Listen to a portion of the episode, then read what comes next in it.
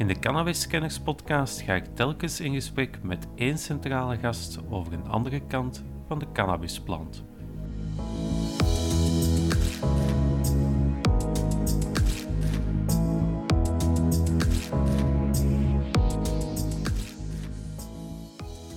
Het is een plant die er al is sinds het begin der tijden. Louis Armstrong, dat is de uitvinder van de jazz, die heeft heel zijn leven cannabis uh, geconsumeerd. Als ik naar de supermarkt ga, de eerste twee rekken sla ik over, hè, alcohol. Het is toch niet omdat dat daar allemaal staat dat je dat moet meenemen en dat iedereen dat dan zo maar doet.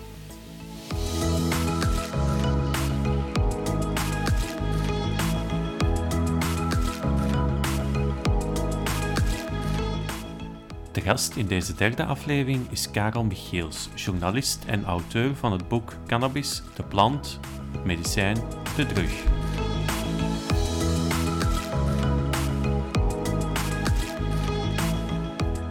Politiek, de media. Overal horen we dissonante stemmen over het gebruik van cannabis. Tijd om de plant onder een ander licht te houden. Welkom bij Cannabiskenners. Uh, in elk geval, eerst en vooral bedankt Karel om uh, dit interview uh, mee te doen, dit gesprek. Hè. Um, misschien kan je jezelf eerst kort even voorstellen. Ik ben Karel Michiels. Ik ben sinds eind jaren tachtig freelance journalist en auteur. Ehm, ik heb een aantal boeken geschreven over onder andere voetbal, comedy, reizen, andere dingen die ik graag doe in het leven. Uiteindelijk heb ik nu al een drietal boeken geschreven over cannabis. Ja, je hebt inderdaad drie boeken geschreven. Ik denk het eerste boek heet Het Grote Wiet Genietboek. Ja. En dan Het Land van Wiet en Honing. En nu mm -hmm. Cannabis, de plant, het medicijn, de drug. Mm -hmm. uh, dat laatste boek dat is vorig jaar verschenen. Hè? Ja, ja. ja. Uh, ik had er al een vraag over, omdat je in de eerste twee titels van je eerste twee boeken spreek je over wiet en in je laatste boek spreek je over cannabis. Waarom ben je van naam veranderd om, om, om het product of de plant te benoemen? Het wiet, ja. Uh, ik heb dat ook jarenlang gebruikt, maar dat is ook een, kwestie van voortschrijdend inzicht. Mensen in Nederland hebben mij erop attent gemaakt en terecht ook... Uh, dat wiet, uiteindelijk betekent dat onkruid. Hè? Toen dat het, en dat was eigenlijk ook een beetje een, een, een geuzennaam altijd geweest. Een woord dat gegeven werd door de overheid of door buitenstaanders. En uh, om het, laten we zeggen, wat meer ernst te verlenen en wat meer inhoud, denk, ben ik ook wel geleidelijk tot de, tot de vaststelling gekomen. Het is wel beter om het woord cannabis te gebruiken. En je ziet het ook uh, in, de, in de professionele en zakelijke wereld in Amerika is dat nu ook helemaal doorgedrongen. En daardoor wordt dat ook veel ernstiger genomen uh, dan gewoon over wiet, want dan denken de mensen nog, aan, nog meer aan illegale drugs, terwijl bij cannabis wordt er nu op zijn minst toch al eens gedacht aan, ah, dat is ook een geneesmiddel en daar zijn andere producten van, noem maar op. Dus ja, voortschrijdend inzicht. Cannabis gebruiken, dat zeg ik eigenlijk liever niet meer, want dan is hetzelfde als ik ga een glas bier gebruiken of ik ga een glas wijn gebruiken. Dus je zult misschien wel gezien hebben in mijn boek. Ik vind taal, taal is eigenlijk heel belangrijk over om, om te weten hoe we naar een, naar een uh, thema of, een, of iets, een onderwerp kijken. Waar we het eerst moeten over hebben, denk ik, is wat is het cannabis? Iedereen kent dat wel, uh, de plant met de typische bladeren, de geur die dat er verspreidt. Maar wat, wat, wat kan je mij vertellen als, als leek over de plant cannabis? Het is een plant die er al is sinds het begin der tijden. Dat blijkt uit allerhande uh, archeologisch en uh, natuurkundig opzoekwerk en restanten die gevonden zijn. En die ook al van duizenden jaren voor Christus voor allerhande doeleinden werd, werd gebruikt. Uh, je zou het grofweg kunnen verdelen in, in twee. Je hebt eigenlijk wat we, wat we eerder, waar we eerder het woord hennep voor gebruiken, namelijk industrieel gebruik. Uh, een plant waar we het niet hebben over de roestverwekkende stoffen die erin zitten, maar gewoon als plant, zoals hout, uh, die gebruikt wordt om allerhande dingen te maken, hè, papieren. Uh, ongeveer 1500 jaar lang in de geschiedenis van de mensen werden zeilen van zeilboten gemaakt van hennep, van die plant. Um, en iemand heeft iets berekend, er zijn ongeveer een 40.000 mogelijke toepassingen van. van uh, blokken om huizen te bouwen. Dat zijn dus allemaal dingen die al gebeuren. Uh, energie, voeding. Uh, dus op de meest essentiële basic behoeften van de mensen kun je eigenlijk cannabis op een bepaalde manier wel inzetten. Nu, dan hebben we het altijd over de, laten, we, laten we dat even hennep noemen. De, de plant waar geen uh, roestverwekkende of hallucinerende of hallucinogene stoffen in zitten. Mm.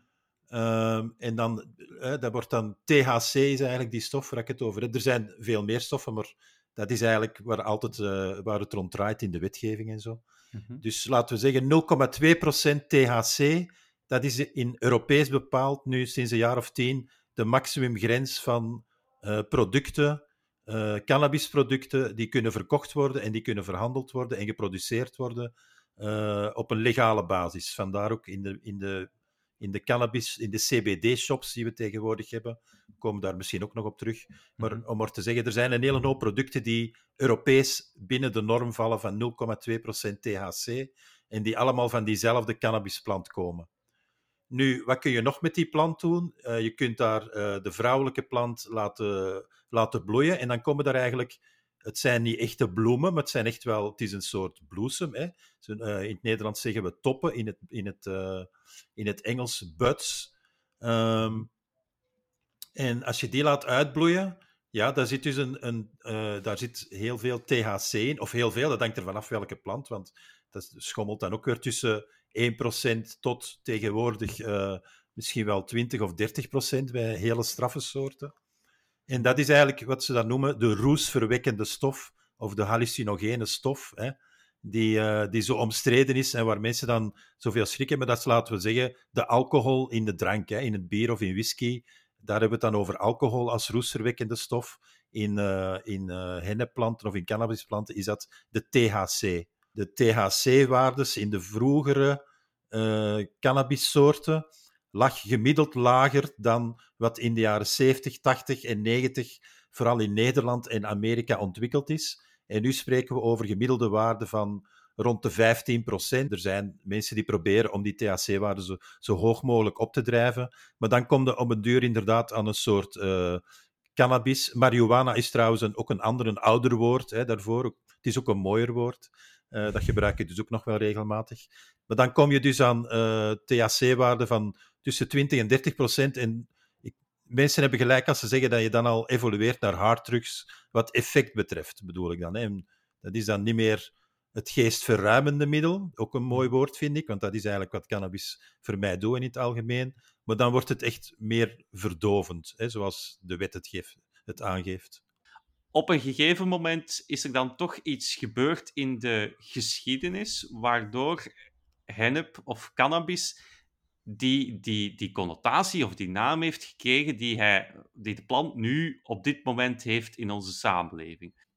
Ja, je bedoelt nu de connotatie van een, van een, slechte, van een ja. slechte illegale... Ja, ja, ja, voilà. Een, een, een illegale uh, roesmiddel. Ja, dus net zoals cocaïne in de 19e eeuw was cannabis eigenlijk een geneesmiddel. Hè, vooral, en dat werd in de, in de apothekers, kon je dat gewoon, of, of de drugstores, zoals ze in Amerika zeggen vooral. Maar enfin, hier ook hoor, eh, in, in, uh, in België, uh, bij sommige apothekers en bij drogisterijen, kon je producten kopen die voor alles, voor van alles goed waren. En daar zaten regelmatig cannabis-tincturen of cocaïne in verwerkt, zelfs in Coca-Cola toen nog. Hè. Mhm. Maar dan is er echt wel een het is eigenlijk begonnen met de opiumoorlogen. Dat is een heel verhaal ook. Uh, toen Engeland uh, in China opium is beginnen invoeren. Als, dus die, hebben daar een staatsonderneming van gemaakt. Uh, ging erachter in, in Zuidoost-Azië. Ehm, en ja, opium is toen echt wel een probleem geworden. En er is dus dan een grote conferentie van gekomen. Het is te zeggen, er was eerst een hempconferentie, maar daar wordt weinig over gesproken in 1894. Omdat er toen al zo een beetje waren, laten we zeggen, zoals vandaag, de conservatieve beleidsmakers, die, waren, die maakten zich toen al zorgen. Hè, die, ze gingen, uh, de, de Engelsen gingen naar India en die zagen daar, uh, de sadhus en andere mensen zagen die daar eigenlijk hashis gebruiken. Hashis hebben we het niet over gehad, maar dat is afgeleid product van de plant. Dat is eigenlijk, laten we zeggen, de geconcentreerde vorm. Hè. Dat is eigenlijk niet zoveel verschil, ook niet qua effect. Dus die Engelse mensen, die Engelsen die in India kwamen, in andere landen daar, en de Fransen ook, die zagen daar mensen in plaats van alcohol, wat daar een heel zeldzaam uh, roesmiddel was, of middel dat gebruikt werd, uh, zagen die daar overal uh, hashis en cannabis en grote plantages en noem maar op. Dus Dat, dat was een heel ander concept dat ze daarover hadden. Ze hebben daar een onderzoek naar gedaan. En uit dat onderzoek, de, de Hemp Commission 1894, eigenlijk het enige echte grootschalige onderzoek ooit. Want sindsdien is dat nooit niet meer gebeurd, zo'n onderzoek. En daar waren alleen maar positieve uh, resultaten eruit, hè, op alle vlakken. Um, maar dan kwam uh, daarna, daardoor kwam ook het product opium uh, ter sprake. En dat bleek inderdaad een groter probleem. Hè. Dat werd beheerd door internationale misdaadorganisaties in Zuidoost-Azië. Dat was eigenlijk de oorsprong van de triades. De, dat zijn de misdaadbendes in Japan later. En in China, Hongkong, noem maar op. Die hadden heel die business van opium in handen. Op het vasteland. En dat werd geleverd door Engeland vanuit India. Allee, echt een krankzinnige, uh, hypocriete situatie eigenlijk. En toen waren er toch een paar landen die dan uh, begonnen problemen te hebben met die opium en met die manier waarop dat, dat bevoorraad werd en verhandeld werd door Engeland. Er is een grote opiumconferentie gekomen. En daar is dan besloten van die handel in te dijken en te verbieden. Maar wat gebeurt er daar? Op diezelfde conferentie zegt Egypte: Ja, en en passant, wij willen nog iets uh, op tafel gooien, want wij vinden dat we daar ook te veel last mee hebben. En dat is uh, cannabis of, uh, of hashish of dat soort uh, producten. Hè. Zij hadden daar eigenlijk al sinds Napoleon. Napoleon heeft, de soldaten van Napoleon hebben dat destijds vanuit Egypte naar Frankrijk gebracht. Dus daardoor is dat daar verspreid geraakt. Die heeft dat dan zelf verboden. In Egypte was er daardoor al langer dan in andere landen een beetje een, een negatieve houding daartegenover. Vooral tegen hashish dan, daar het afgewerkte product. En dus op die opiumconferentie hebben die dat eigenlijk bijna slinks of sluiks nog toegevoegd aan uh, de amendementen voor de algemene, het algemene verbod op uh, opium en andere hardere drugs. En ja, de meeste delegaties die daar waren, hebben daar verder niet bij nagedacht. En, want niemand kende dat. Het was hier eigenlijk ook nog niet ingeburgerd, hè, buiten in de medische wereld. En daarvoor mocht het dan ook behouden blijven. Dus niemand had daar echt problemen mee, want hier, er was hier toch niemand die cannabis consumeerde op dat moment. En dat is dan in die internationale drugwetgeving terechtgekomen, bijna op een diefje, hè, via een achterpoortje.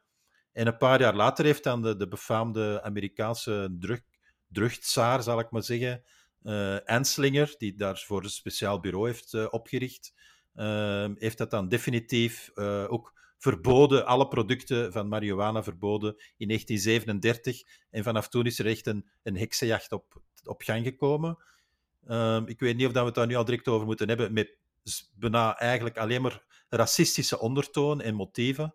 En dat is eigenlijk wat tot vandaag, uh, vind ik, een groot onderschat fenomeen is. Dat cannabis, cannabis is eigenlijk vooral om racistische redenen ver, verboden destijds. Hè, uh, kan je dat wat meer uitleggen? Racistische... Ja, want het is dus eerst in die wetgeving terechtgekomen zonder dat er iemand eigenlijk al mee bezig was. Mm -hmm. En die Anslinger, die zag daarin perfecte excuus om in Amerika achter, want het kwam in eerste instantie in Amerika uit Mexico, hè, Mexicaanse wiet, Mexicaanse cannabis, was eigenlijk uh, de eerste cannabis die Amerika binnenkwam op grote schaal. En de zwarte, want jazzmuziek, uh, mensen weten dat ook wel, blues en jazzmuziek, die gasten die, die rookten ook allemaal cannabis in de jaren 10 en 20 van de vorige eeuw al. Hè. Bijvoorbeeld Louis Armstrong, dat is de uitvinder van de jazz die heeft heel zijn leven cannabis uh, geconsumeerd. Hè. Die, heeft, die mensen hebben nooit begrepen waarom dat zij vanaf een bepaald moment zo streng vervolgd werden.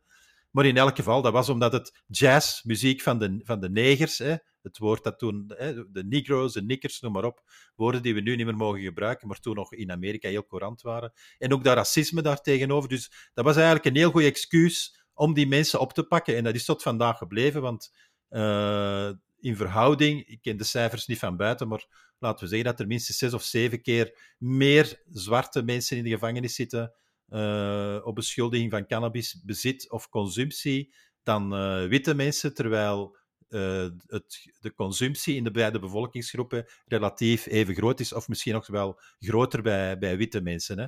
Hm. Nu, dat is ondertussen helemaal aan het verschuiven met de, met de legalisering. Maar het, okay. het, is ook het is ook belangrijk om te weten dat dit, wat ik nu allemaal zeg, dat dat zich afspeelt na de drooglegging. Hè. Dus ze hebben in Amerika van 1922 tot 1931 of 32 was alcohol verboden, mm -hmm. zoals, het hier, zoals cannabis nu hier nog verboden is. Mm -hmm.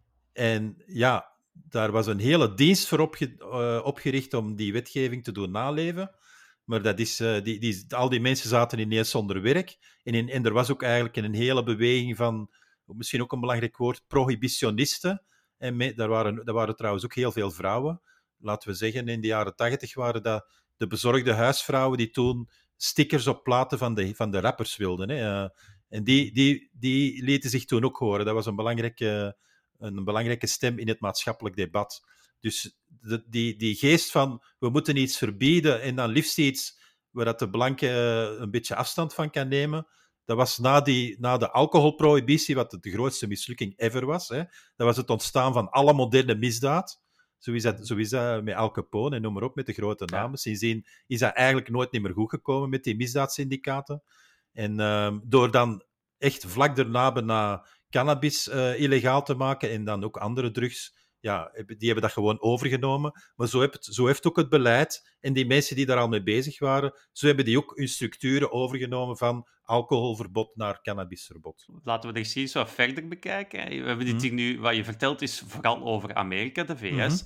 Mhm. Mhm. Hoe moet ik dat dan zien in, in, in ons land, in België? Hè? Hebben, heeft, heeft België dat dan gewoon klakkeloos overgenomen? Ja, klakkeloos is, is het juiste woord. Ja. Klakkeloos is het juiste woord die, die Amerikaanse wetgeving die is eigenlijk verankerd in een internationale wetgeving in 1961, internationale verdrag tegen drugs, waar eigenlijk bijna iedereen wereldwijd op het hoogtepunt van de Amerikaanse eeuw, zullen we maar zeggen, toen iedereen eigenlijk deed wat Amerika vroeg, mhm.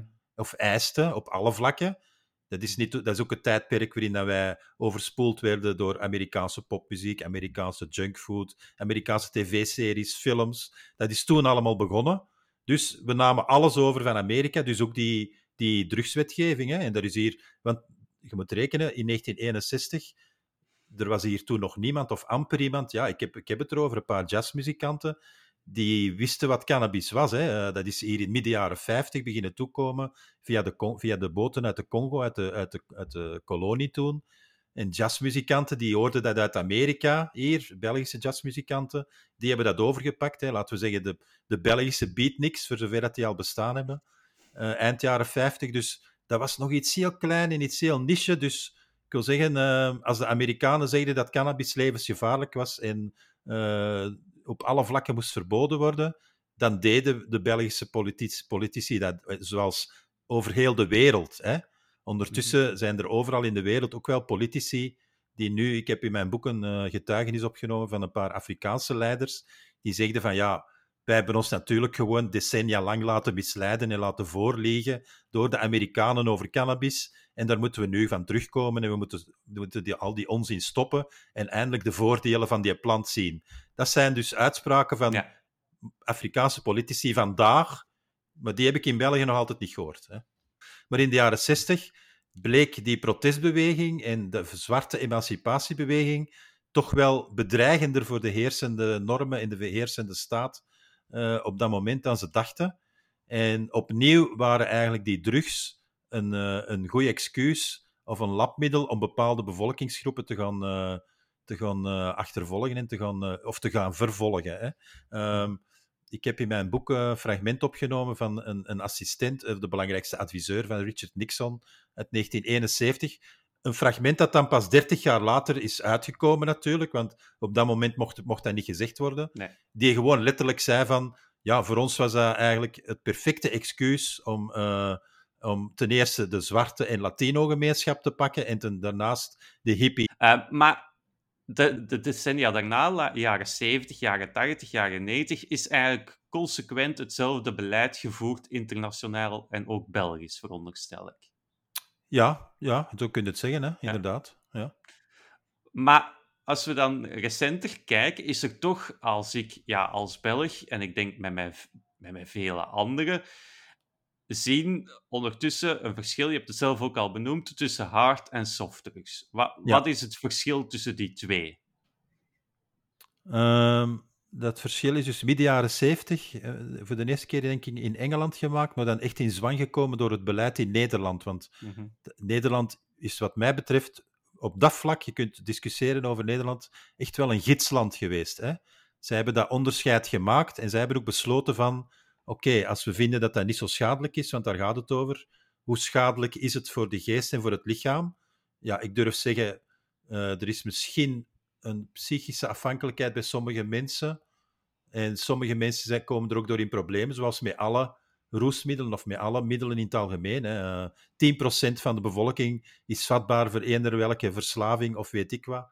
Dat kan suiker zijn, dat kan koffie zijn, dat kan werk zijn, dat kan seks zijn, dat kan cannabis zijn. Dus ik ontken niet dat er geen probleemgevallen zijn. Maar in Nederland, in elk geval midden jaren 70, kwamen ze tot de vaststelling ja, dat die, van al die middelen die er nu de laatste twintig jaar zijn bijgekomen toen, uh, al die genotsmiddelen of roesmiddelen, kwamen zij tot het besluit, ja, cannabis is het minst schadelijke en we zien dat hier bij de mensen, en dat, dat klopt nog altijd. Iedereen in het beleid, politieagenten, politici, noem maar op, die zullen altijd bevestigen van, ja, dat zijn het mensen met wie dat je het minste last hebt, uiteraard. Dat is zo. Mhm. Dat is eigen, on, dat is eigen de plant en eigen on het effect. Dus dat onderscheid maakten zij toen. En het plan, maar, want in Nederland hebben ze eigenlijk ooit maar één echt linkse regering gehad. Dat klinkt raar, want Nederland lijkt een progressief land, maar die hebben eigenlijk al 30, 40 jaar een centrum- of centrumrechtse regering. ja. Maar midden jaren 70 hadden zij echt wel een centrum-linkse regering, hè, onder, onder een christendemocratische premier Van Acht, die nu in de 80 is, maar die heel zijn leven voorstander is gebleven van het legaliseren.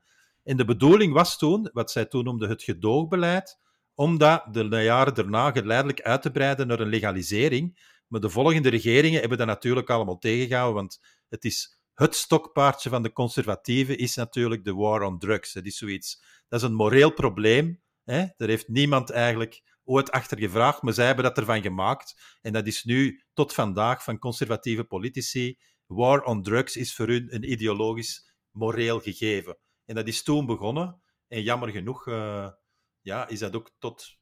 Ja, we hebben hier een kleine afkoelingsperiode gehad tussen 2000 en 2010. Maar sinds uh, Bart de Wever in de politiek is gestapt, is hij weer helemaal gekeerd. Hè. Dus hm. die, die instelling is sindsdien altijd gebleven. Alleen in Nederland hadden ze ondertussen wel dat gedoogbeleid, waardoor dat zij overal coffeeshops hadden, waardoor dat cannabis en hashis eigenlijk voor de Belgen met name heel dichtbij is gekomen. Omdat je zegt Nederland gidsland, mm. um, maar uiteindelijk hebben ze het daar dan toch niet zo goed geregeld. Want uh, zoals ik het begrijp, de coffeeshops, uh, het achterdeurprincipe, misschien kan je dat wat meer uitleggen, maar dat heeft toch niet gezorgd voor een, een, een goed en consequent beleid. Nee, wat ik, maar wat ik net zei, de bedoeling was ook om dat systeem in de, in de jaren na de instelling van het gedoogbeleid in 1975, om dat helemaal open te gooien. als we de regering van toen, die hadden plannen tegen begin jaren 80, zouden zij cannabis volledig willen legaal maken in Nederland, de handel, de productie, de verdeling, die, gedoog, die gedoogstap, dat was eigenlijk maar een eerste, dat gedoogbeleid was maar een eerste stap. En die hebben ze daarna niet meer, daar hebben ze daarna niet meer op verder gebouwd. Dus ja, ze hebben dat dan wel laten bestaan, die coffeeshops. En uiteraard, wij, dat wist iedereen van in het begin. Dat was in de jaren tachtig al dat zware misdadigers zich daarmee gingen bemoeien. Want van het moment dat jij zegt, je mag binnen in de winkel maar 100 gram hebben en je verkoopt 5 kilo per, per dag, ja, dat kan niet anders dan dat dat daar illegaal binnenkomt. Hè. Dus, hè, dat weet iedereen. En dat hebben ze dan ook nog eens 20 jaar laten, eigenlijk, eigenlijk laten stomen, zonder dat er iets aan gebeurt, maar dat er wel conservatieve politici iets van zegden, van ja, hoe zit dat daar? En de progressieve politici zegden van, ja, hoe zit dat daar? We moeten dat legaliseren. Dus de twee kampen hadden eigenlijk hun redenen om daar tegen te zijn. En ja, dan uiteindelijk wint dan gedurende een tijd de conservatieve stem. Ja, door in Holland met hun coffeeshops, je zie je wel wat er van komt. Ja, uiteraard. Als je, die, als je dat voor- en achterdeurbeleid niet regelt, hè, voordeur, mensen kunnen gewoon legaal iets kopen achterdeur, niemand weet hoe dat het er legaal uh, hoe dat het er binnenkomt. Mhm. Ja, als je dat niet regelt, uiteraard loopt dat uit de hand en wordt dat criminele business. Ja, dus ik, wat je zegt ook, is... Ik, snap ook wel dat veel mensen daar een probleem mee hebben, maar dat, dat, is, dat is inherent aan het foute systeem. Dat, heeft, dat is niet te wijten aan die plant. Hier in België, hè, midden jaren 70, verondersteld dat wij zijn daar niet in meegegaan, de Belgische politiek. Wij zijn blijven hangen aan, aan het illegaal houden van cannabis. Mm Um, een interessant stuk uh, dat ik in je boek heb gelezen. Ik, ik, ben zelf een kind van de jaren 80. Ik ben de jaren 80 geboren, wil ik zeggen. Uh, maar op een gegeven moment is er hier toch in België uh, het op de politieke agenda gekomen. En dat is mijn vraag: waarom, waarom is wat is eigenlijk de directe aanleiding geweest om daar in België dan toch ook met dat onderwerp aan de slag te gaan, met, met, met dat problematiek van cannabis? Ja, er waren in de jaren negentig een aantal progressieve en, ja, progressieve en liberale politici die echt wel een beetje het licht hadden gezien en die ook daar een beetje redelijk in waren en pleiten voor een bepaalde vorm van uh, legalisering of gedogen of decriminalisering. Hè. Dat betekent uit de strafwet halen dat je er niet meer uh, automatisch voor beboet of gestraft zou worden. Um, en ja, zelfs Elio Di Rupo, die, heeft toen zelfs nog, die had toen al een heel voorstel uitgewerkt. Hij was toen nog, uh, nog niet de, de, top van de Socialistische Partij, maar wel een belangrijke figuur al. Hè. Die had toen een heel uh, ontwerp van we gaan dat verkopen via de drogisterijen en de apothekers en we gaan dat zo doen en we gaan niet meer mee hoeveel en we gaan al die flauwekul, daar gaan we niet meer aan meedoen. Uh, maar er was ook het conservatieve blok, in het begin nog onder, onder leiding van Jean-Luc Dehane. En die hebben eigenlijk, zeiden die in 3 of 94 van we gaan een harder beleid voeren, want het kan zo niet meer, want er worden te veel drugs gebruikt in België. Hè? Dat was zo. Dat is, iedere conservatieve generatie komt daarop terug. Die zeggen dan iedere keer, ja, de jeugd gaat kapot, er, er worden te veel drugs gebruikt, dat kan zo niet verder, we moeten er iets aan doen. Dat is mhm. echt belachelijk gewoon, dat slaagt nergens op, want als dat zou zijn, zouden we dat ondertussen wel weten, hè, als al die mensen in uh, uh, ontwenningsklinieken zouden zitten van toen, die toen drugs gebruikten. Uh, maar dan is er ook iets concreet gebeurd. Hè. Er is een, een jongen van een jaar of 16. Uh, zijn naam ontschiet mij nu even. Uh, we moeten zelf Kim, maar, Kim, Kim, Kim ja. Hey, ja, dat was niet zover... Ik wil zeggen, dat was in, in mijn leefomgeving. Ik kende wel mensen die die kenden en zo. Dus mm -hmm. die is opgepakt thuis. Die is verklikt door iemand thuis, opgepakt. Die had twee of drie plantjes staan. Die werd daar dan opgepakt met militair... Alleen bijna militair machtsvertoon, zoals die politie. En toen ook nog de Rijkswacht. En die werd opgepakt en uh, die werd voorgeleid. En die werd eigenlijk bijna de, drie dagen of een paar dagen daarna werd hij in een instelling gestoken. Uh, streng bewaakte instelling uh, voor jeugddelinquenten. Was er toen ergens geen plaats? Ik weet, ik herinner mij niet helemaal de exacte details. Um, ja, en drie weken daarna overlijdt hij in die instelling. Een gezonde jongen van 16 jaar, slim, geen problemen op school. En dan bleek dat Kim nog een brief had geschreven, hè, toen dat hem daar zat, over het cannabisbeleid en hoe dat volwassenen daar naar kijken. Ja, dat was voor ons echt wel heel ontroerend, ook om dat te lezen en te zien van, ja, die gast het helemaal door, die heeft gelijk, zo is het. Hè. Uh, die, die, die stond daar eigenlijk als jonge gast, zoals wij als volwassenen aan heel ons leven, van, waar gaat dat hier eigenlijk over? Ik, ik kweek een keer een plantje en er vallen die militairen binnen met wapens en die steken mij in een instelling. Hè. Dus die is een brief die is gepubliceerd in de morgen. En daar waren toen heel veel mensen toch van ontdaan en door, door geschokt. En daardoor kwam er zo een beetje een progressievere uh, beweging op gang, ook in de politiek en in het maatschappelijk debat. De jaren, ja. tweede helft, jaren 90 was een heel progressieve tijd in de Belgische politiek. Die heeft geculmineerd in de eerste progressieve regering na de oorlog, zonder de CD&V en CVP toen. Hè. Hmm. Dat was met de dioxinecrisis en de kippen en zo. Ja. Ja, ja. Dus dat, viel eigenlijk een beetje, dat viel eigenlijk een beetje samen toen. Die progressieve wind die er wat waaide. En toen inderdaad die regering, die heeft toen, uh, de regering die toen, de regering Verhofstadt 1, die hebben uh, uh, het eerst gedoog, nul tolerantie, nee, gedoogbeleid. Hè. Nul tolerantie kwam dan pas later. Hè. Gedoog, laagste, laagste tolerantie, zo was het. Hè, dat, dat werd ja, want... dan dat werd dan het beleid, ja. Ja, je, je haalt hier nu ook het woord gedoogbeleid aan. Ik heb het daar straks ook gehoord toen we het over Nederland hadden. Ja. Maar hier heeft, heeft het, het, het woord gedoogbeleid dan toch een andere invulling dan het in Nederland heeft, of... Ja, maar ja, dat is sowieso een heel vaag begrip natuurlijk. Hè. Ja. Het komt, komt, er eigenlijk op neer dat je volwassen mensen niet lastig valt omdat ze een joint roken. Daar komt het eigenlijk op neer. Ja. Nu, dat beleid, dat staat ook in mijn boek, dat, daar, daar is toen een heel... Uh, ja, een heel politiek uh, uh, dossier over gemaakt. Hè. Zo drie, vier blad. Hoe moet ik het zeggen? Een, een, de richtlijn, ja. De richtlijn die naar de rechters en de politie is gegaan. Hoe gaan we daarmee omgaan? Wat betekent dat nu laagste tolerantie? Ik heb dat ook helemaal in mijn boek afgedrukt. Het is redelijk uitvoerig en zo. Alhoewel, je kon nog altijd een hoop gaten vinden. Hè, want je kunt dat wel doen als er geen kinderen in de buurt zijn. en dan kun je het dan ook doen daar als er kinderen toevallig voorbij komen. Uh, enfin, er zaten nog een hele hoop gaten in. Vage, vage... Het was heel vaag, maar voor ons was dat natuurlijk al... Ik heb toen niet gejuicht, omdat ik dacht van ja, laagste tolerantie, gedoogbeleid, dat, dat klinkt allemaal toch nogal voorwaardelijk. Maar het was in elk geval wel een hele opluchting voor ons, dat wij niet meer zomaar op straat of op een festival konden aangehouden worden omdat we een joint opstaken. Als volwassen mensen die geen overlast veroorzaken, want daar kwam het op neer. Hè. Mhm. Eh, zolang, van het moment dat je geen overlast veroorzaakte en niet in de nabijheid van kinderen, dan zou het gerecht en de politie ehm, ehm, een eventuele klacht direct seponeren. Hè?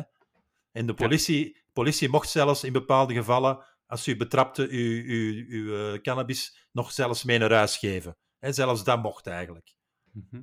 Oké, Dus, ja. maar eh, dat, is, dat spreken we over de situatie begin jaren 2000 hier Ja. in België. ja. Ehm, zoals je zelf zegt, ik denk dat dat voor u als, als cannabisgebruiker, een, een, een, consument, hè, cannabisconsument, het voor u een, een, een vrijheid ge- heeft gegeven of meer, ehm, minder angst, Meer gerust gemoed. Hè? Ja. meer rustgevoel. Maar eh, we zijn nu twintig jaar verder en die situatie is, is nu toch anders, of is dat nog altijd hetzelfde? Is, eh, heb je nog altijd nee, het dat gevoel is- dat je die vrijheid hebt? Nee, nee, dat is helemaal gekeerd natuurlijk door de komst van, eh, van de, eh, de grote leider in het Antwerpse stadhuis. Hè? Mhm. Dat is eigenlijk letterlijk, ik kan alleen maar zeggen, hij heeft dat beleid gewoon opzij geschoven en heeft de nultolerantie ingevoerd. En de rest van de politiek is hem daarin gevolgd. En sindsdien is daar niks, zit dat dossier helemaal vast. Zo simpel is het. Hoe, hoe kan ik, ik wil er even op ingaan. Hoe, hoe kan hij ehm, dat beleid of die, die regels die er zijn opgesteld, hè, want er is inderdaad een parlementaire werkgroep rond geweest, er is een, Ja. een, een, een wetgeving of een Ja. omzendbrief geweest van 3 Allemaal. gram mag als je geen Allemaal. overlast bezorgt. Hoe kan één persoon, een burgemeester van één stad, eigenlijk heel die regelgeving naast zich neerleggen en een nultolerantie invoeren? De NVA heeft in 2013, 14 de, verkie 14 de verkiezingen gewonnen. En Bart de Wever is toen naar de onderhandelingstafel gegaan als de grote winnaar. Nu, wat dat daar volgens mij, voor zover ik het kon beoordelen, ehm, dus eh, die partijen zijn toen tot een overeenkomst gekomen om een regering te vormen. En die zouden dan, op een bepaalde dag zouden zij het regeringsprogramma, of, of wat ze eh, van plan waren met die regering, naar buiten brengen. Hè, wat, wat, wat op de onderhandelingen besloten was. Nu, een paar dagen ervoor, en ik zal dat nooit vergeten, want ik zat in eh, Ethiopië. Ik was opnames aan het maken voor een documentaire. Met een paar rastas in de bergen, echt helemaal afgelegen. Maar er was nog wel ontvangst van telefoon. Hè. Zo- Zo is dat dan. Ehm, en ik krijg een sms'je van mijn dochter, dus drie dagen voordat dat regeringsakkoord wordt bekendgemaakt, stond op de voorpagina van de krant nul tolerantie drugs. En eh, nul tolerantie cannabis stond er op de voorpagina. En dat stuurde zij mij zo van... Oké, het was wel een raar moment en een rare plaats om dat te horen en te vernemen, maar ja, achteraf, en dan met mensen die ik nog gesproken heb, kan ik alleen maar constateren dat Bart de Wever, die moet daar aan die onderhandelingstafel gekomen zijn en gezegd hebben van, ik wil over alles praten. De Vlaamse onafhankelijkheid, dat was voor hem toch geen prioriteit. Het belangrijkste programmapunt van zijn partij, dat heeft hij al onmiddellijk opzij geschoven. Zo is die partij, standvastig zo gezegd. Maar dat, moet, dat kan niet anders dan dat dat zo gegaan is en dat hij gezegd heeft, ik wil over alles praten, maar ik wil eerst een nultolerantie van drugs, want dat was zijn stokpaardje. Dat is een argument dat natuurlijk ehm, vaak wordt gebruikt. Eh, dat je zegt van, oké, er zijn al zoveel eh, alcohol, alcoholverslaafde mensen. Moeten we Mhm. daar nu cannabis en cocaïne nog gaan bijdoen? Ja. Nu, over cocaïne wil Ik citeer, ik citeer letterlijk Ja, uit ja de maar je hebt gelijk. Ja maar, dat is, ja, maar ik vind dat ook wel een goed argument hè, op zich. Hè. Maar het aantal Ja. verslaafden van cannabis is niet in verhouding. Dat is gewoon veel kleiner. En Maar kan je dan niet de vraag stellen, ligt het feit dat die, het aantal verslaafden aan cannabis zo laag ligt, niet juist omdat het illegaal is? Mocht het legaal zijn, zou dat aantal dan niet omhoog gaan? Maar nee, het is toch niet... Als ik naar de supermarkt ga, de eerste twee rekken s- sla ik over, hè, alcohol. Het is toch niet omdat dat daar allemaal staat, dat je dat moet meenemen en dat iedereen dat dan zomaar doet. Ja, Plus, maar- ik zou er ook niks mee in zitten als mensen, dat er evenveel mensen cannabis zouden consumeren als ze nu alcohol. Hè? Maar zwart, dat is, dat is een moeilijke discussie, dat weet Ja. ik wel. Maar het, pro- het probleem is ook weer, in dit geval, dat het probleemgebruik wordt opgeblazen. Namelijk bijvoorbeeld, ehm, als jij wordt opgepakt als minderjarige met cannabis, is dat per definitie probleemgebruik. Dus en dan ga jij per definitie naar een, uh, zo'n kliniek of naar de sleutel moeten gaan en gesprekken moeten voeren en psychologische begeleiding krijgen. En zo worden er de cijfers opgebouwd van, ja, kijk eens hoeveel probleemgebruik dat er is. Ja, als iedereen onder de 18 die, uh, die in het ziekenhuis in het weekend met alcoholintoxicatie wordt binnengebracht, onmiddellijk naar een instelling wordt verwezen, dan zouden nog maar weinig kinderen. Hè, want allez, ik wil zeggen. Dan zou de sleutel heel veel werk hebben. 2500 mensen met alcoholvergiftingen per maand op de, per jaar op de spoed. Mhm. Ik wil zeggen, als dat van cannabis zou zijn, dan zou ik ook wel even nadenken en er niet zo positief over spreken. Eh, heb je het gevoel dat daar een, een, een uh, hoe moet ik het zeggen, enerzijds in de politiek een moraliserende uh, manier wordt mee opgegaan en ook met twee maten en twee gewichten wordt gewerkt. Is, is dat wat je ervaart als ja, cannabisconsument? Beide, beide hè. Ja. He, zo van, wie zijn die mensen eigenlijk om te bepalen wat ik mag consumeren? Ik eet geen vlees. Ik slik bijna nooit medicatie. Ik kan me niet meer herinneren wanneer ik nog eens medicatie heb geslikt. Ik gebruik geen alcohol.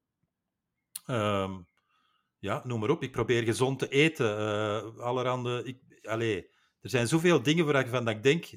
Uh, ja, bijvoorbeeld ener energiedrankjes, hè, dat is ook zoiets. Zo. Een stokpaardje van mij dan, zo Red Bull en zo. Ja. Ik wil zeggen, wetenschappers hebben bewezen dat dat voor mensen van onder de 18 echt een vaste invloed heeft op hun, op hun uh, ingewanden, op hun, op hun lichaam. Hè.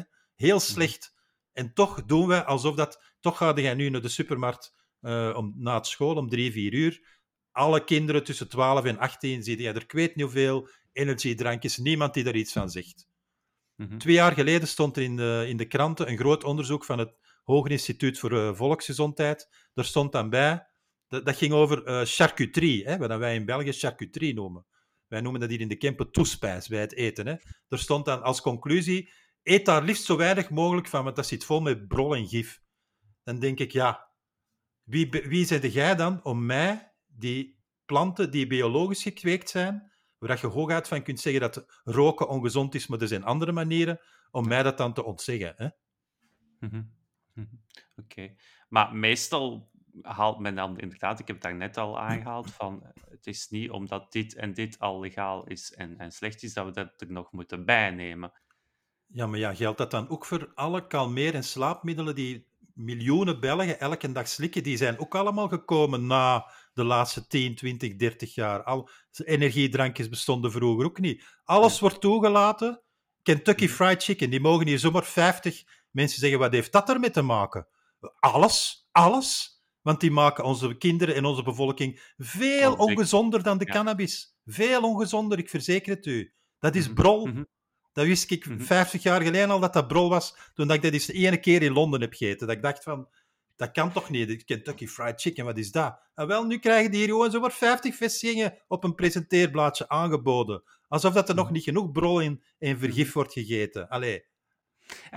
Eh, eh, we zijn misschien een klein beetje aan het afwijken in dit gesprek. Ja, sorry daarvoor. Hè. Maar geen enkel probleem. Maar heb je dan ook het gevoel um, dat er tegenover uh, legale roesmiddelen, en dan de meest, twee meest bekende zijn natuurlijk tabak en alcohol, dat daar door de politiek, door het beleid, te laks mee wordt omgegaan?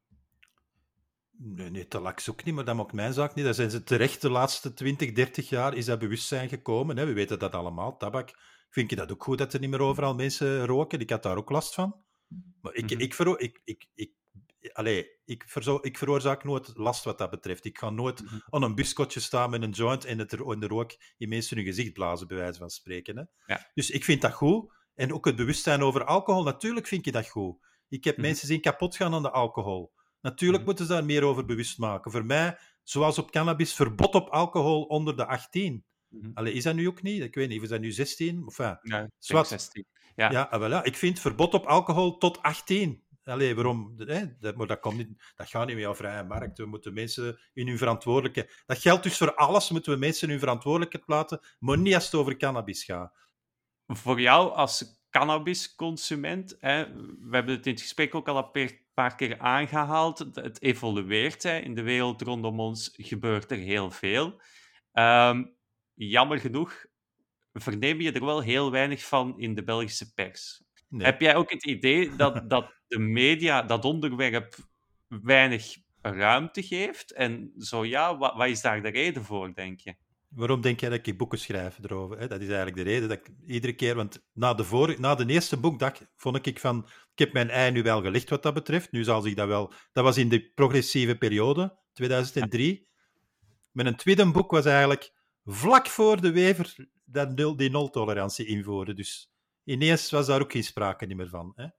Maar ik kan alleen maar zeggen dat het intellectuelen zijn die nu al die jaren ook al heel dat, heel dat dossier blokkeren en ook een hele hoop journalisten. Eigenlijk zijn heel veel, laten we zeggen, intellectuele mensen met een carrière, uh, de gevestigde burgers in ons land, dat zijn eigenlijk, heb ik al, allemaal, de meeste zijn echt angsthazen. Ik kan het niet anders zeggen. Die zijn gewoon zo bang van verandering en zo gezagstrouw. Ik wil zeggen, altijd, er wordt altijd gedaan alsof dat er hier een kritische, uh, kritische massa is, of mensen die kritisch zijn tegenover de staat en tegenover de wetgeving. Nu, ik kan alleen maar zeggen, als het over cannabis gaat, nee. want als het over cannabis gaat, dan moet je kijken naar de enquêtes van het laatste nieuws. De krant die ik normaal niet lees, tenzij dat ze weer eens een enquête doen van moet cannabis gelegaliseerd worden? 90 procent. Dat zijn de gewone mensen. Ik heb een afkeer van heel veel intellectuelen die daar verder niet over willen doorpraten en doen alsof dat, dat zoiets is van ah, de redden weer de karel met zijn weet. Want dat is eigenlijk een beetje de houding dat ik dikwijls voel. Hè. En ook in de pers. Ook in de pers. Dat is een beetje zo de... de, ja, de het, dat, ik ga het misschien wat ruimer proberen te pakken. Het stigma dat, dan, dat je dan krijgt. Ja. Um, dat stigma, hangt dat in grote mate dan samen met het feit dat het illegaal is? Is dat, is dat voor jou, heb jij dat gevoel, stel nu morgen cannabis wordt gelegaliseerd hier in België, denk je dat dat stigma dan snel zal verdwijnen? Ja, natuurlijk, want het gaat vooral om angst. Veel van die mensen, dat zijn, veel van die mensen zijn nu ook bij corona eigenlijk, merk ik, de meest angstige mensen. Ik vind dat echt ongelooflijk hoe dat... Eh, er zijn zowel wat filosofen en denkers zoals Eckhart Tolle en zo. Denken is een ziekte, snapte? Ik mhm. denk ook veel na. Maar er zijn veel intellectuelen die nog veel meer nadenken. En die voor alles problemen en schrik en wat weet ik allemaal. En mhm. ik wil zeggen, ook... Uh, wat was dat? Uh, hoe heet ze nu weer? Uh, Frida van Wijk, zegt u dat nog iets? Dat is zo'n ja, presentatrice van... Hè, die had vroeger talkshows en nieuws en zo. Ja, een jaar geleden zit hij ergens bij vrienden blijkbaar. Ik, er stond maar één quote in de gazette. Dat stond er zoals citaat zo van Frida van Wijk ik heb, een, ik heb bij vrienden een stuk spacecake gekeken, gegeten en dat lijkt mij inderdaad meer haardrugs. Kijk, dat is typisch intellectuele Vlamingen. Die denken dat ze er iets van af weten. Dat is hetzelfde als dat ik zou zeggen... Ik was gisteren bij vrienden en ik heb daar een halve fles strorum van 80 graden. Want hè, dat is, ik weet niet of dat je dat kent. Oostenrijkse rum van 80 graden. Heb ik daar leeg gedronken. Ja, ik zou waarschijnlijk ten eerste al doodvallen, omdat ik totaal niet meer tegen alcohol kan. Maar ten tweede, ik ga dat toch helemaal niet zo vooral als, zo zonder kennis van zaken. Dat kan goed zijn. Ik kan, ik kan inderdaad een weetcake maken, bij wijze van spreken, waarvan dat Frida van Wijk oud valt. Ja, oké. Maar ze is er niet van in het ziekenhuis, tussen haakjes nog niet, want dat is dan... Hè. Maar op basis daarvan zegt zij, ja, cannabis, dat is een terug, want ik had dat nog nooit in mijn leven gebruikt. En nu krijg ik daar ergens een stuk cake en ik word, helemaal, ik word er helemaal niet goed van. Mm -hmm. Snapte? Dat is, dat is die angst en die die, dat vooroordeel van wat dat eigenlijk altijd het, het voorrecht was van de conservatieve elite, dat is hier ook overgenomen door de progressieve elite. Die zijn daar ook mee bezig. Bijvoorbeeld binnen Agalef en Groen. Ik, ik ben de enige journalist die al drie boeken heeft geschreven over Groen en over de geschiedenis van die partij en over hun boegbeelden. Ik ben ghostwriter geweest van iemand die in, de, in het parlement heeft gezeten, noem maar op. Je moet niet denken dat er ooit iemand van Groen contact met mij heeft opgenomen. Hè? En zeker niet over dat thema, want als het over dat thema gaat, dan spreek ik hen erover aan. En dan hebben zij daar verder ook weer geen antwoord op. Want het staat wel in, in hun programma dat ze pro-legalisering zijn, maar eigenlijk hebben ze er ook weer allemaal, ik weet niet, schrik van en zijn ze daar heel hypocriet in. Hè?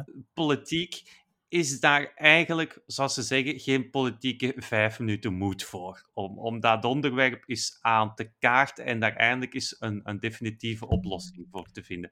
Hoe komt dat? Is dat omdat de politiek dat niet wil, of omdat er vanuit het publiek niet voldoende interesse is?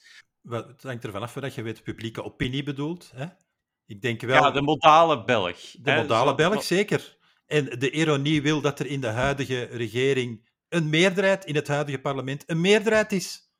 Alleen de NVA, v, uh, Vlaams Belang en CD&V, die zouden tegenstemmen als het over legalisering gaat. Maar alle Waalse partijen en de rest van de Vlaamse partijen zouden volgens hun statuten, volgens hun programma, zouden die pro moeten stemmen. Ik heb uh, onlangs nog een, een, debat van enkele jaren geleden gezien in, in de zevende dag. Het ging ook over uh, legalisering van software. Ik denk dat het met Paul de Grauw was, een aantal politici. Ja, de wetenschappers um, zijn al lang bezig. Hè? En, en de vraag daar ook is natuurlijk, en dat vind ik zelf dan ook wel jammer, uh, daar wordt nooit een gebruiker of een consument bij betrokken. Het is altijd vanuit een, een, een ja, Terwijl natuurlijk bij, bij, als het over alcohol gaat of tabak, dan is de tabaksindustrie, is, zijn de brouwers daarbij betrokken. Dat zijn dan nog degenen die de producten maken. Ja, maar wij um, zitten illegaal. Mensen hebben, wij hebben ook schrik, hè. Als wij daarmee naar buiten komen, dan uh, riskeren wij ook vervolging, hè. Ik wil zeggen, onlangs zat Tom van Grieken in de studio met een busje pepperspray en die wordt al vervolgd. Hey, ik ben ja. totaal geen fan van het Vlaams Belang, maar ik wil maar zeggen, ik begrijp mensen dat ze daar niet zomaar mee naar buiten willen komen. En de mensen die het gedaan hebben, apart terecht hoofdstuk in mijn boek over Trekt uw plant, mm dat zijn helden hè, voor mij. Hè?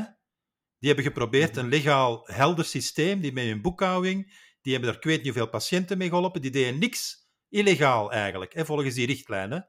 Ze zijn nu ook in mhm. februari van dit jaar, voor de derde keer alsjeblieft, heeft de rechter die laten gaan. Hè?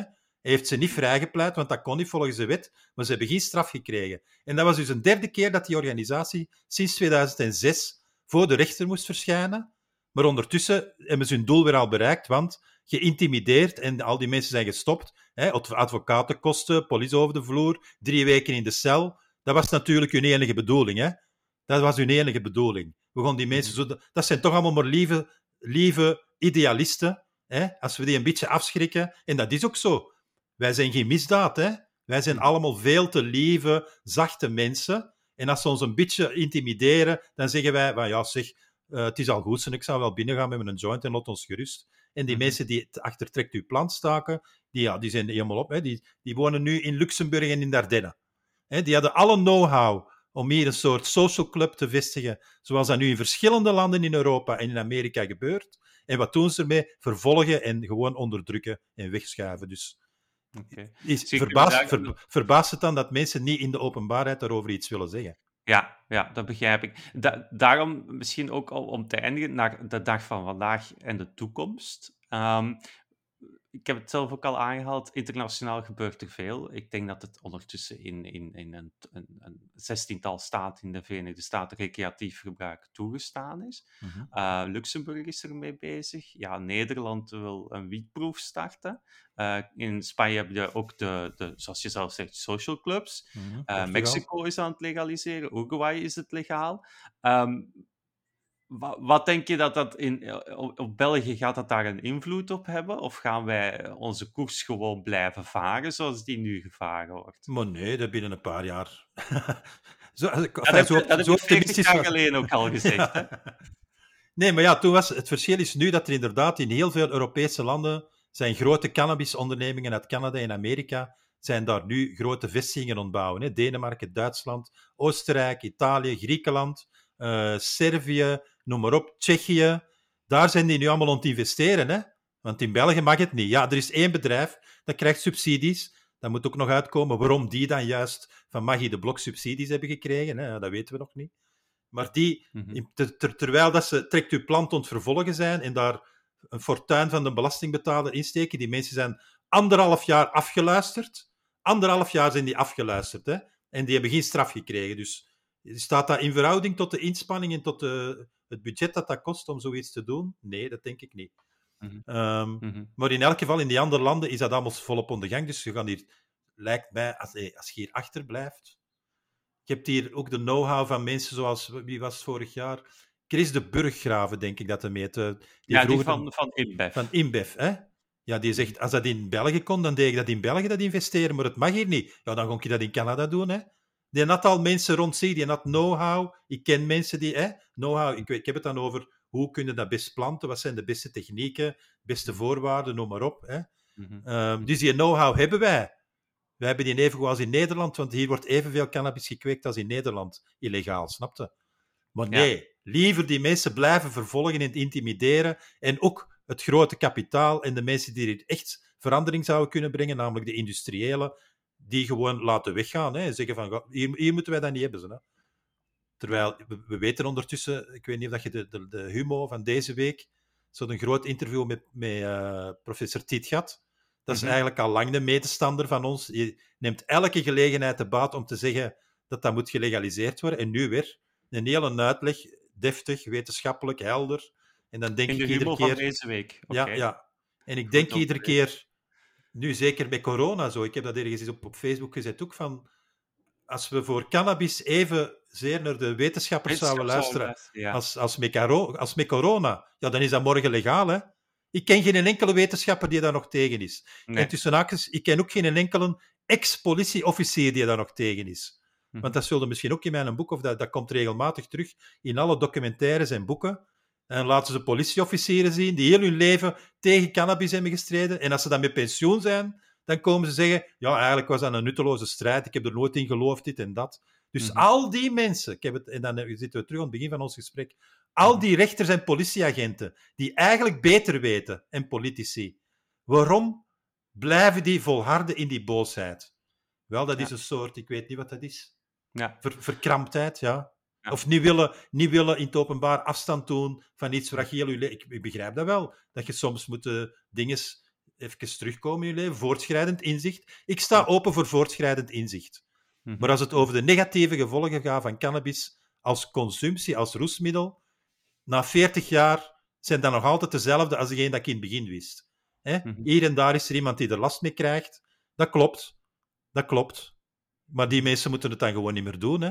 En die mensen, Ja. zouden het, die mensen zouden ook tussen acties minder last krijgen als de productie beter gecontroleerd zou zijn. Hè? Want En het heeft de- natuurlijk ook een beetje te maken met als het illegaal is, is het niet geregeld. Als je het Ja. legaliseert, kan je het gaan reguleren. Hè? Ja, Dan ja, kan ja. je de, de, de regels gaan opplakken. Zo. Want het is ook niet toevallig dat de mensen die ik... Ik ken natuurlijk wel mensen die in de problemen... Hè, ik ken eigenlijk drie mensen op die 40 jaar die eh, met een psychose of met geestelijke problemen te maken hebben gekregen. Maar dat was niet toevallig alle drie met van die superwiet, waar ik het er straks even over gehad heb, die ook geproduceerd wordt door de criminele wereld, hè, van meer dan 20 of 25 procent THC. Hè, dat is, een aantal jaren is dat in de pers ook een, een, iets terugkerend geweest van ja, de wiet is veel straffer geworden en het is nu een haar terug. Nee, er zijn een paar extra straffe soorten bijgekomen, omdat er inderdaad een markt voor is en de criminele wereld heeft daarop ingespeeld. Maar ik, Mhm. ik wil zeggen, de meeste mensen die ik ken, willen helemaal niet zo'n straffe wiet, want dat is niet wat dan wij willen, dat effect. Hè? We hebben een aantal voorbeelden hoe het nu in de landen rondom ons en eigenlijk over de hele wereld wordt gelegaliseerd. Je ziet daar een heel groot verschil in.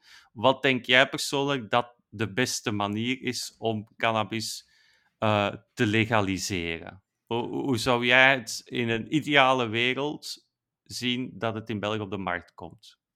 Een combinatie van social clubs à la trekt uw plant en eh, dat je thuis, laten we zeggen, het plant of 6-7 zelf mocht zetten. Voilà. Mhm. Zo simpel is dat. Thuis de plant zetten. Ik wil zeggen, er zijn zoveel mensen die thuis tomaten planten of andere planten. Daar heeft niemand last van. Hè? Laat, mij, laat mij toch gewoon doen met mijn plantjes, hè? bij wijze van Ja. Spreken. Ja. En dan en dan mensen die, clubs? ja, voor mensen die, die dat zelf niet willen kweken, ja, die kunnen dan Mhm. daar terecht. En, en, want je hebt het al een aantal keer aangehaald, hè, social clubs, eh trekt uw plant. Kan je eens uitleggen, hoe, hoe ziet dat systeem eruit? Je wordt lid, of, of hoe moet ik mij dat dan voorstellen? Ja, Trekt uw plant was natuurlijk eenmaal toegespitst op de Belgische situatie van eh, de, de, de gedoogregeling. Je mocht zogezegd één plant thuis hebben per volwassene. Mhm. Daar was, dat, daar was Trekt uw plant eenmaal op gebaseerd. Hè. Dus zij, een, of een aantal professionele kwekers, of gewoon kwekers, kweken dus planten met een naamkaartje aan. Je wordt lid van die vereniging en dat is uw plant. Hè, dat is maar één plant. Het enige verschil is, die staat niet bij u thuis, maar die staat, die staat ergens in een, in een serre of in een eh, veld eh, bij een kweker die dat voor u doet. Hè. En dan ene Mhm. keer om de drie maanden mogen je daar de opbrengst van uw plant gaan halen. Ook, Mhm. dat was bij Trekt uw plant eenmaal helder geregeld. Hè. Die boekhouding stond online, bij wijze van spreken. Om maar te zeggen dat dat niks te maken met criminele activiteiten. Hè? Mhm. Ehm, voilà, dat zijn, dat, dat, dat zijn twee sporen. Je hebt mensen die dat zelf kunnen, die daar de mogelijkheden, de ruimte voor hebben en die dat willen doen. Oké, een plant of zes, misschien max tien. En degenen die dat niet willen, of op een appartementje wonen, of geen, geen zin hebben, of geen handige, geen handige Harry zijn, die kunnen naar de social club. Ik snap niet waar dat... Dat is toch heel simpel eigenlijk, hè? Waar dat veel te weinig over gepraat wordt, dat is hoe belangrijk dat cannabis is geweest voor de algemene culturele ontwikkeling in het Westen in de 20e eeuw. Snapte? Ja, kun, je dat, kun je dat eens uitleggen? In de eerste plaats in muziek. Hè? Alle Mhm. muziek die wij nu als de klassieke pop- en rockmuziek beschouwen, jazz, blues, reggae, rai uit Algerije, de afrofunk van Fela Kuti in Nigeria, de Indische muziek, dus ik heb het niet alleen over westerse popmuziek, hè? dat is allemaal ontstaan en gecreëerd in het begin door mensen die cannabis of hashis consumeerden. Dus dat wordt hè, van ik heb Louis Armstrong al genoemd, Paul McCartney, John Lennon, Mick Jagger, eh, Dennis Hopper, eh, acteurs, Jack Nicholson, Bing Crosby, alsjeblieft, hè, zo van die gasten allemaal. Dat komt allemaal pas veel later uit, dat die in hun leven, die waren goed bevriend met, met Louis Armstrong en die gingen samen wiet kopen, snapte? Dat wordt dan later, later, veel later wordt dat allemaal bekend, want op het moment zelf was het natuurlijk, die repressie was veel te hard. Hè?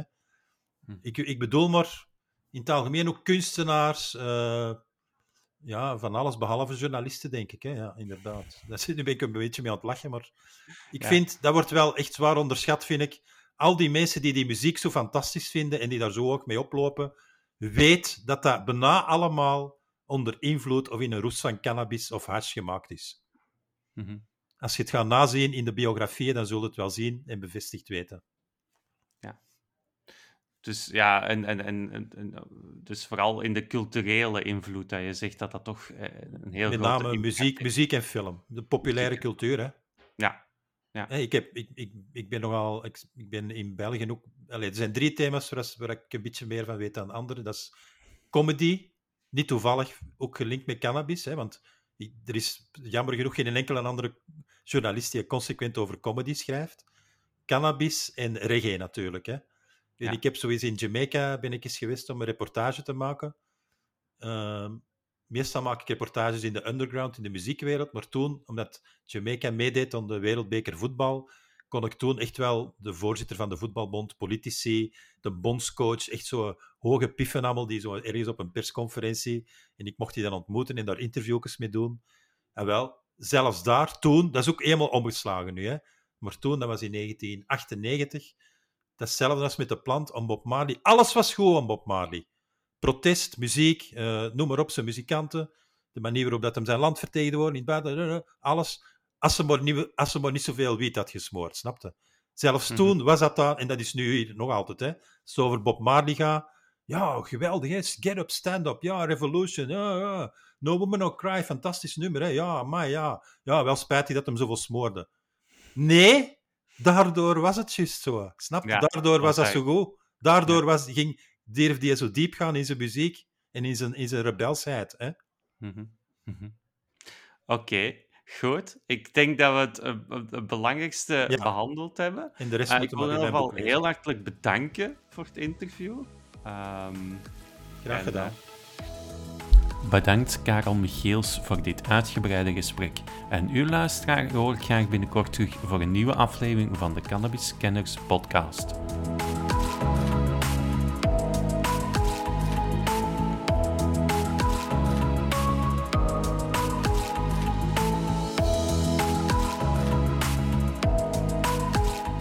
Voor meer podcasts ga naar www.cannabiskenners.be of voeg Cannabiskenners toe in je favoriete podcast-app.